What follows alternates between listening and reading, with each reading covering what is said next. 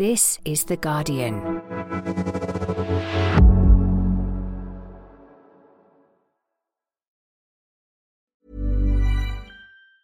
Tired of ads barging into your favorite news podcasts?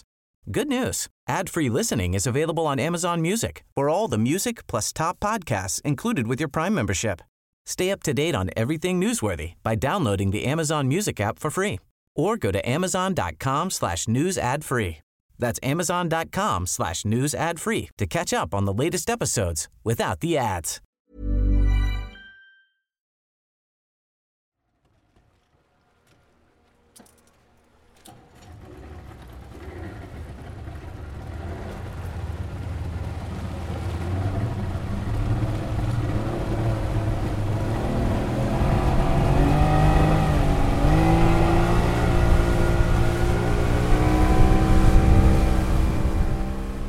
If you head west out of Lagos, the sprawling and fast paced Nigerian capital, past the reeds and palm trees that line the coast, you find yourself in the port of Badagry. Today, it's a grassy market town where people mostly farm and fish, with a huge new port development in the works. But for hundreds of years, it was also where a trade in enslaved men, women, and children would take place. During the days of slavery, this is the compound they used to keep the slaves. There are 40 rooms in this compound. You're hearing the sounds of a tour of a former slave compound, or barracoon as it was known. And in each of the rooms, 40 slaves are kept in each of the rooms. Minimum of 1,600 slaves are kept in this compound for three months. Now, here we are, the ankle shackle. This is called the ankle shackle, A-N-K-L-E. They bend these on the ankle of two slaves. Then we pull the first shackle. Like this. Bring your leg. Bring your leg. Bring your leg. Bring your leg. Then we pull the first shackle on the ankle of the first slave. The second shackle on the ankle of the second slave. Then we pull the first one and the second one on the ankle of the second slave. And then we lock it together with padlock. Now imagine if there should be something like this around someone's ankle for good 18 hours definitely there will be a lot of wounds around the ankle. They will now move the slaves out from this compound, across the slave port, down to a place called Point of No Return. As the tour guide Shakur has just said, this is a place where people were kept, sometimes for months, before being marched onto ships and taken across the Atlantic Ocean. When this compound was established in 1842, Majority of the slaves taken out from this compound were taken to Brazil. The abduction and trade in enslaved African people was at its heart a cruel but lucrative venture for the Europeans. The Portuguese had an initial control, and then the Dutch took over, and then the English became dominant. But they were all involved. This is Professor Toyin Falola. He's been a historian for more than 40 years and has studied the impact of the Atlantic slave trade on West Africa. Supply side is Africa. They were the ones supplying the slaves. Despite the likes of Britain, the Dutch, Portugal, and other Western states playing a central role in the transatlantic slave trade, Professor Falola remains baffled by the European narrative alleging significant numbers of Africans were themselves culpable for the enslavement of African people. Those who monopolize violence were the one benefiting from the trade. So we have to unpack this and look at the data itself. It is a small class of merchants and of kings and chiefs who had the monopoly of violence who could engage in trade. So if somebody comes to me and say, your people sold me into slavery, I say, my father was a farmer. couldn't have sold you. This myth that African people, as a kind of group, were involved in a widespread system of selling one another has persisted to this day. Remember, political dominance creates narratives because it needs that narrative to stay in power. And it's usually narratives of division.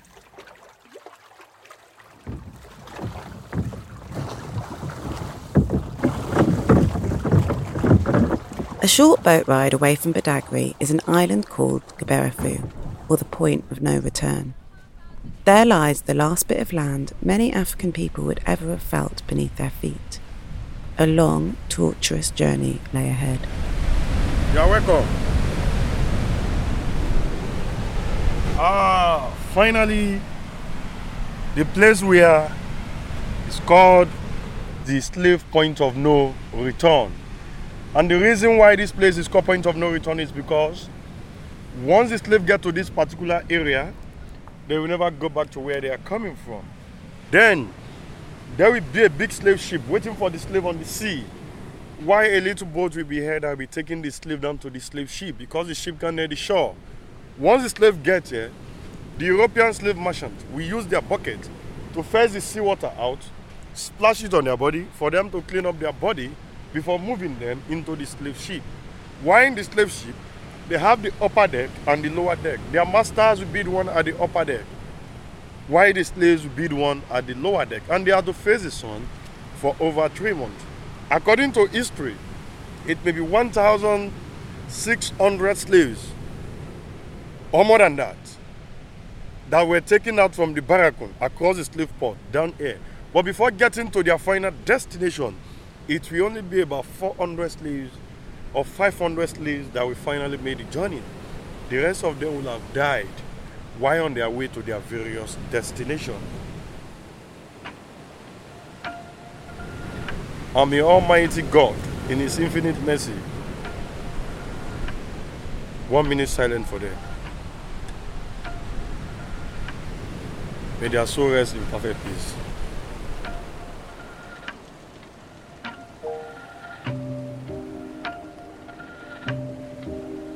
For those who did survive, many would find themselves on plantations in the United States or the Caribbean. But even more likely, they would be trafficked to Brazil. More enslaved African people were taken here than any other country. Brazil is also another place where we found a link between The Guardian's founding editor, John Edward Taylor, some of his financial backers, and transatlantic slavery, which has taken us there too.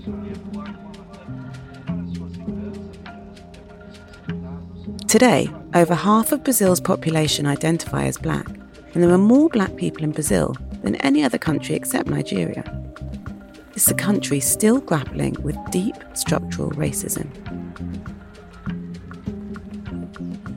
What lies behind that is enslavement, and yet many feel that that history is not well known. From The Guardian, I'm Maya Wolf Robinson. You're listening to Cotton Capital, Episode 4 The Brazilian Connection.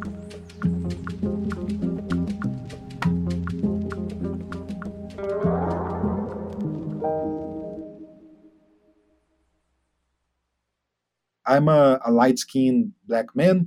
So in Brazil, people like me, especially, we are taught, like not officially, but we are taught by the environment that we are white. Tiago Rogero is a Brazilian journalist. He's based in Rio de Janeiro, which is on Brazil's Atlantic coastline. Renowned as a playground for the rich and famous, for many of its 13 million residents, life is blighted by extreme poverty. But there's another factor that also divides this city racial inequality. We are created to think that we are white, to act like we are white, but then you start to see that you are not quite white because you are not treated as the white. After facing a number of racist experiences, Tiago began to look into what was happening to him and why. I started to realize that things that were happening to me they used to happen for a reason and then I started to search for knowledge on these racial matters and also our, our history and that changed me completely. He realised that the story of Brazil that he'd been taught at school, at university, and in the media was an incomplete one. This all white history, this all male history, this all European history, it don't explain Brazil because it's missing a lot. So you cannot explain a country that has so many problems and also that have so many good things that comes from our African heritage. And you can see that and you can listen to that in our language. Our Portuguese is so different from the Portuguese of Portugal, and many of that could be explained by our African influences. Most of the people in Brazil, they don't know the Afro-centered look of our history. For the past few years, Tiago has been producing highly acclaimed podcasts. Most recently, that has included a series called Projeto Querino, or Querino Project. It looks at Brazil's history through the prism of slavery and is named after a 19th century Afro Brazilian intellectual and abolitionist. Part of the series is examining the whitewashing of moments in Brazilian history. For example, the mining process of extracting gold. There's a German guy who who had slaves and worked in Brazil. He is known today as like the father of this industry. We have colleges that have the name of this guy, but we don't know the name of the Africans who were forced to work for him. It's known that they introduced him to this innovation, but we don't know the name of the people who did that. Those people are forgot in history. So it's just trying to to bring this uh, knowledge to our population. And it's a knowledge that has been already produced by our academics, our intellectuals over the years, but they don't get to shine as much as they could. Projeto Querino is about that. It's about production of knowledge that was kept from us over the years and over the decades. According to Tiago, you cannot understand Brazil unless you understand its history of slavery slavery is the base of everything in Brazil. Like our country only exists because of slavery.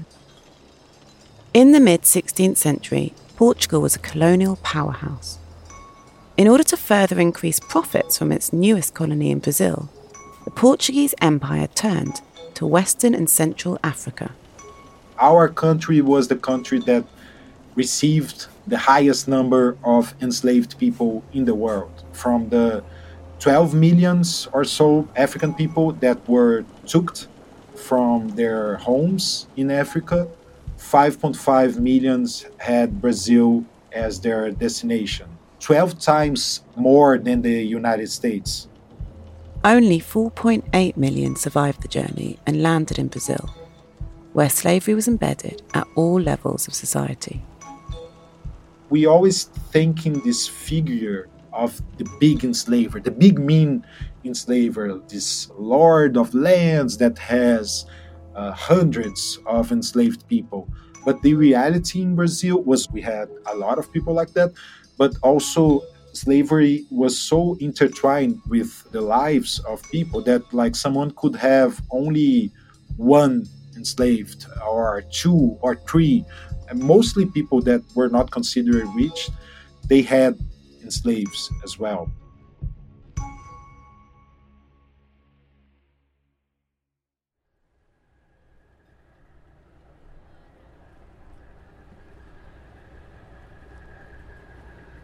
John Edward Taylor was the founder of the Manchester Guardian back in 1821. Academic research now links Taylor's wealth and that of some of his funders with enslavement in Brazil, taking us to the city of Salvador in Bahia. It's on the country's northeast coast and is the centre of Afro Brazilian culture. After Rio de Janeiro, Salvador was Brazil's most important port for the trade in enslaved people. After the long journey from ports like Badagry in West or Central Africa, many of the enslaved would have eventually landed here. It was the first capital that Portugal established in its new colony, and in the old town it's possible to see the buildings that would have greeted people as they arrived.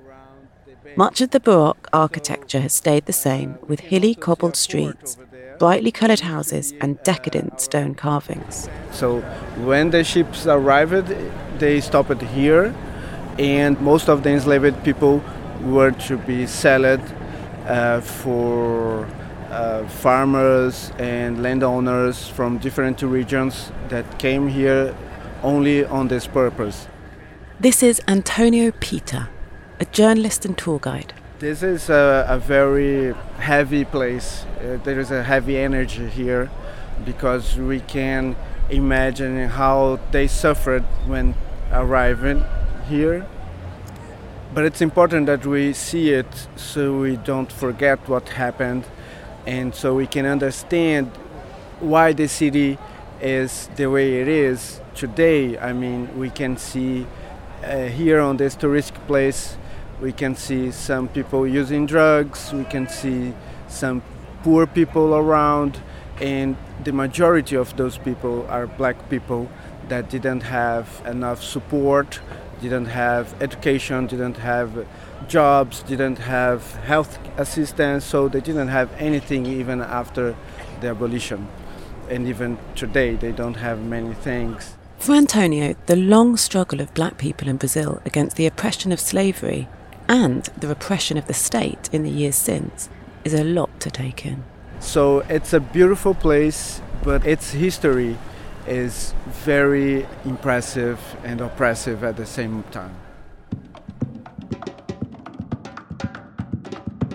The enslaved would be taken to work on plantations, producing sugar, coffee, and of course, cotton.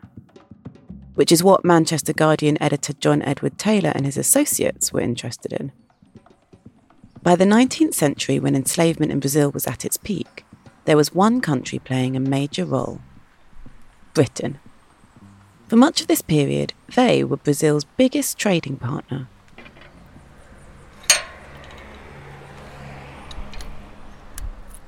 In Salvador, high up on a hill overlooking the Atlantic Ocean, is a white walled cemetery.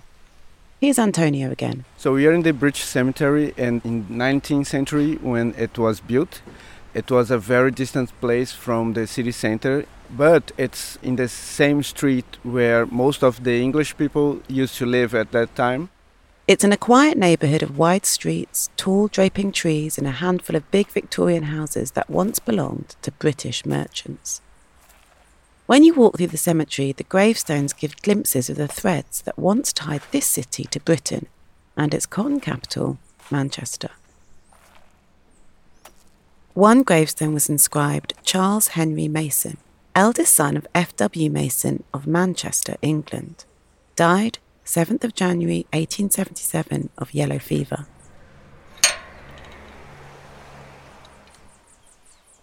These men, because they were men, arrived uh, in Brazil as young men seeking their fortune, often in family firms. So a brother might stay in Liverpool, and a brother might then go to any port in Brazil, and that's where the connection between Brazil and the UK would be. Dr. Joe Mulhern is an honorary fellow at the History Department of the University of Durham. He specialises in the role of British merchants in Brazil in the 19th century. They were the main suppliers of goods that were traded on the coast of Africa for enslaved people. The British were able to supply what are known at the time as, as coast goods, so textiles, armaments, British manufacturers. Britain produces these goods at a cheaper rate than anywhere else in Europe or in North America. The thing that is kind of crazy is that by the mid 1800s, Britain wasn't, in theory, involved in enslavement anymore. We've talked about the various acts in previous episodes abolition of the slave trade in 1807, abolition of slavery in 1833. They were even sending warships out into the Atlantic to stop traffickers. But despite all of this, Britain was making lots of money off the back of Brazil's slave economy. Merchants were supplying slaving voyages and trading in goods produced by enslaved people.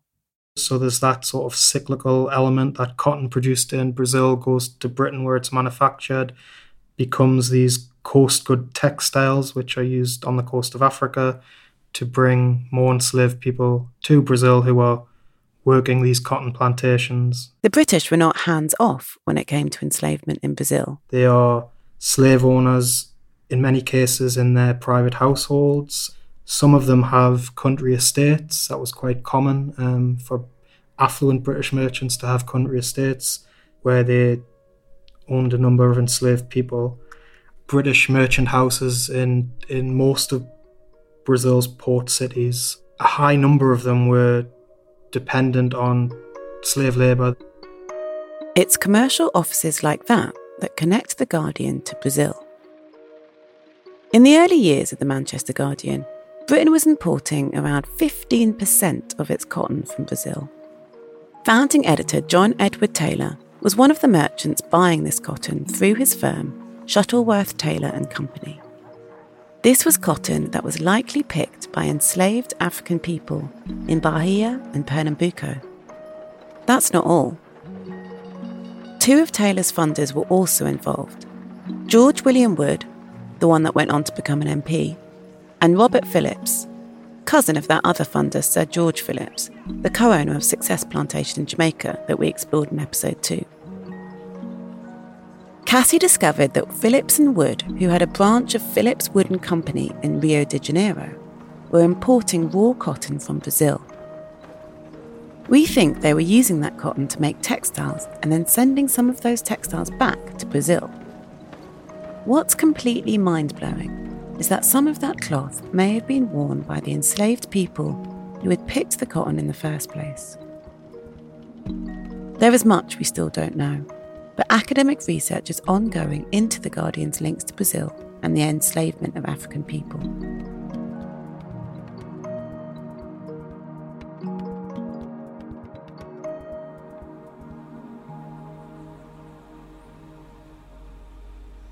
Slavery was only abolished in Brazil in 1888. Here's Tiago again. When abolish finally came, that only came through the fight, the struggle of black people and also some white abolitionists in Brazil, but mostly black people fighting, not only institutionally, but also in the quilombos. People were escaping from plantations and forming quilombos Brazil was the last Western country to abolish slavery, and as was the case with so many formerly enslaved people in other parts of the world, those in Brazil found themselves discarded with no form of compensation, while many enslavers had effectively been paid off. So, black people were still enslaved. They were left to their own luck because the Brazilian state did not want them. All of the wealth that were produced in Brazil is kept by the, the descendants of those enslavers. The power dynamics that slavery had established remained largely intact, something that continues to shape the lives of black Brazilians today. For some people outside of Brazil, there's a belief that we don't have racism, that we are some kind of uh, racial democracy. Like, this is the most well told lie of all most of the people in Brazil they believe that we don't fight against each other because people only think about the segregation laws in the US and also the apartheid in South Africa. But here Brazil it's a very racist country. We can see that in all this data this social economics data. As Tiago said earlier Brazil is a majority black society around 56% but there is deep racial inequality throughout the country and the data that illustrates that is striking Three quarters of the poorest segment of Brazilian society are black. In 2021, almost 80% of all people killed by the police were black. And Brazil has the third largest prison population in the world, and two thirds of those people incarcerated are black. You can see this inequality everywhere health, education, the workplace. And also, you can look at the regular salary on the bottom it's the black woman and then the black man and then the white woman and over the top right above the hill is the white man for Tiago, one legacy of slavery that particularly impacts black women is the culture surrounding domestic workers. In Brazil, it's very common, very, very common, that middle class people, even lower middle class people, have in their houses someone to work for that house every day to clean and to cook and to help children with their lessons. It's mostly black women, and they are not well paid for that, doing hours that reminds that reminds slavery. And we had in Brazil a law uh, only a few years ago in 2015 that finally gave those women uh, some rights, some uh, work rights. But the, the reality is that some of these people in Brazil, they treat their workers as if they still were enslaved. Another legacy Tiago is interested in is religious persecution. Today, Brazil is the world's largest Catholic country. At the beginning, the Catholic Church was the big partner of Portugal in the slavery and everything. Like, it was business. In Brazil, the Catholic Church enslaved large numbers of people to build convents and monasteries, to grow food for the clergy, and to grow cash crops like sugarcane to keep the church well funded. It has been called the largest corporate enslaver in the Americas. What's more, the baptizing of enslaved African people as well as indigenous people also came with the impression of their existing religious and spiritual beliefs. Every other manifestation of religion, especially the African ones, the Afro inspired ones, they were persecuted. And the persecution even after slavery continued. But we also have a big problem now in Brazil that, like, even after all those years, and even after the Constitution of 1988, that allowed that all religions should be respected and that we cannot have someone being persecuted by their religion in Brazil. Even after that, here in Brazil, people of Afro-Brazilian uh, religions they cannot manifest their faith publicly, like by the law they can, but the reality is that they are being persecuted this day as well. The Afrocentered religions that are treated as if they were manifestations of the devil and things like that.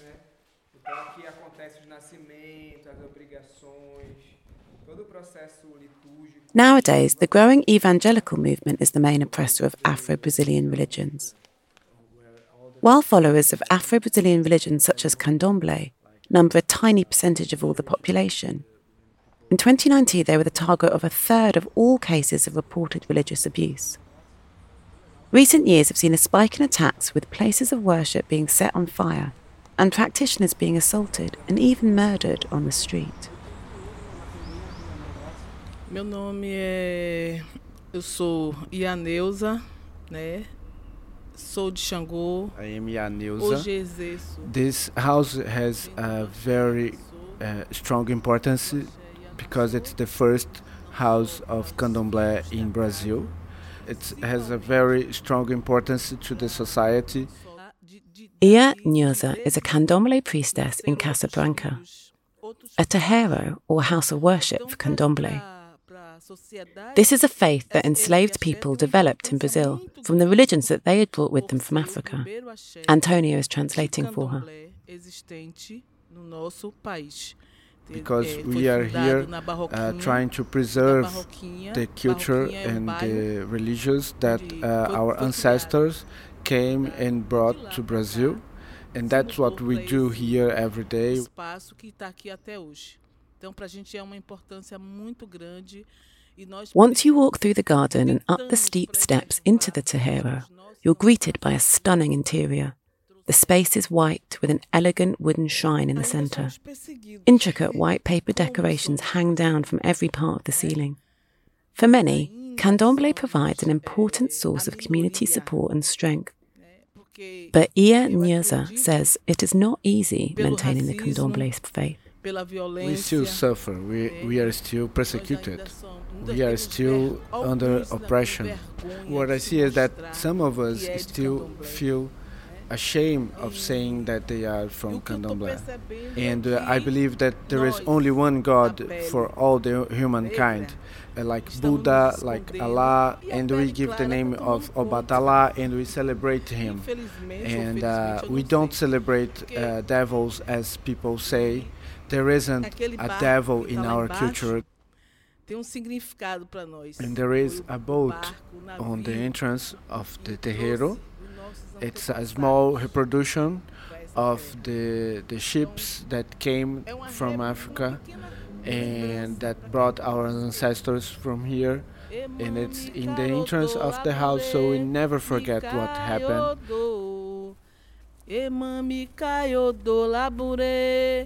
the words that the song says are like uh, the mother has come. The mother has come to us.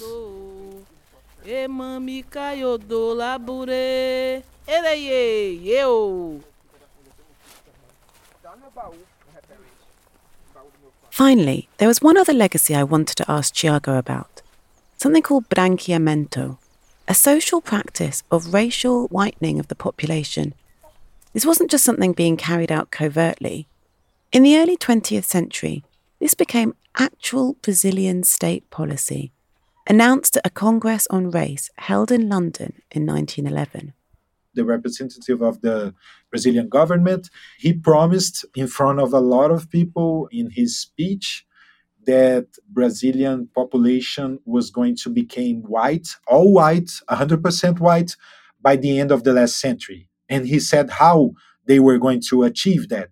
One of the reasons was the fact that in Brazil we could have racial couples and because the black race was weaker then it would be wiped out. The other reason he said was because black people, ever since the slavery ended, were left to their own luck. So they were already dying from diseases and from poverty. Like this was a representative of the Brazilian government saying something like that. The backdrop of the measure, announced as official government policy, was a concerted effort to attract white Europeans and later Asian immigrants to the country, supposedly to improve the bloodline.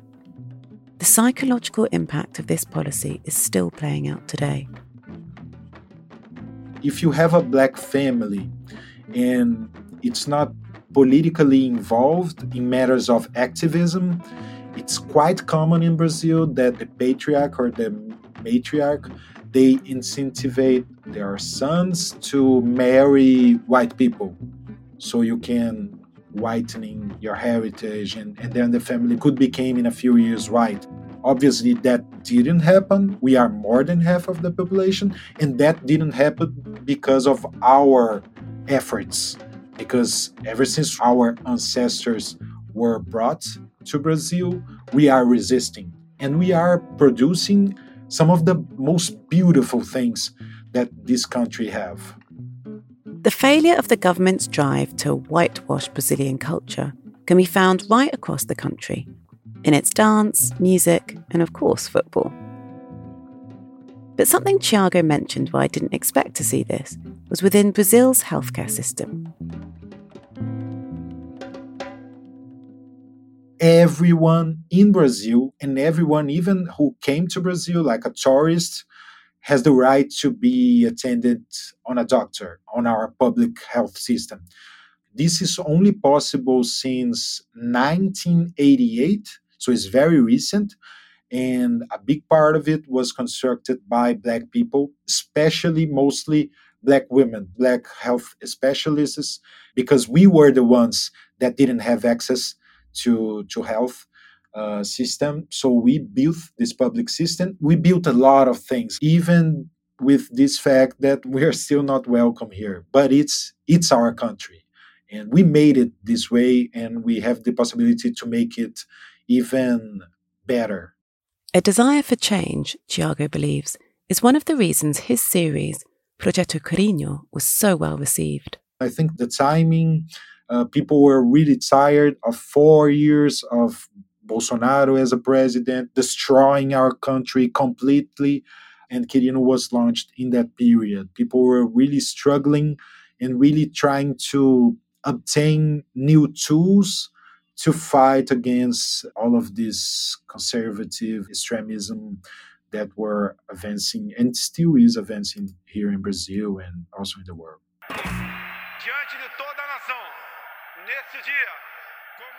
It's very surprising for me that we didn't have a backlash. That was something that I was already prepared for because our big inspiration was 1619 from the New York Times and Nicole Hannah-Jones, the creator of 1619.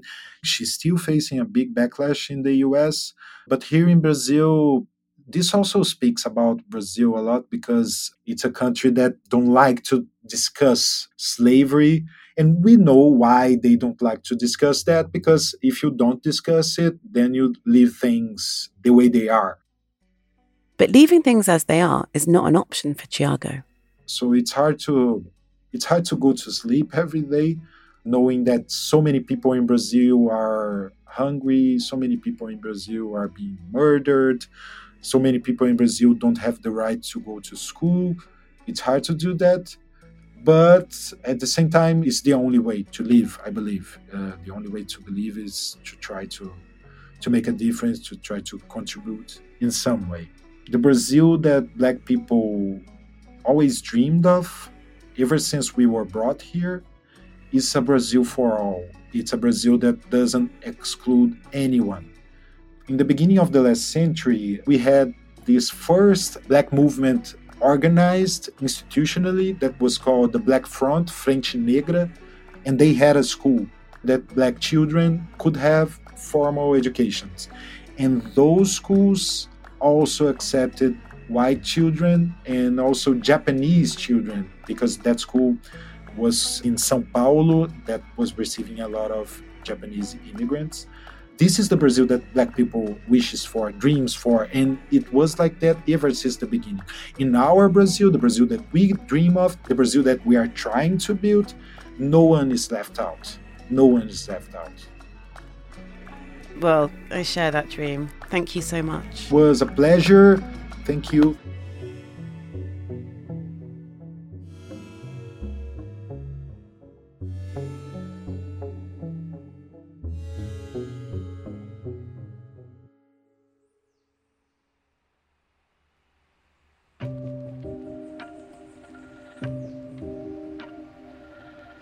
Thanks for listening. This was episode 4 of Cotton Capital. New episodes will be available every Monday. Next week, we'll be returning to Manchester and the world of black community organising. To read the translation of episode 1 of Projeto Querino, please go to projetoquerino.br. It's really worthwhile. To read and watch all of the journalism around this series, please go to theguardian.com forward slash cotton dash capital.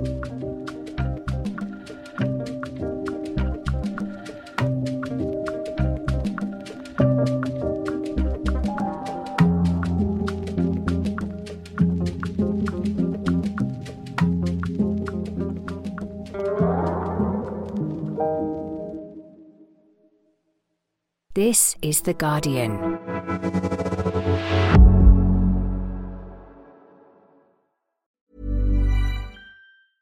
Tired of ads barging into your favorite news podcasts? Good news. Ad-free listening is available on Amazon Music for all the music plus top podcasts included with your Prime membership. Stay up to date on everything newsworthy by downloading the Amazon Music app for free or go to amazon.com slash news ad free. That's amazon.com slash news ad free to catch up on the latest episodes without the ads.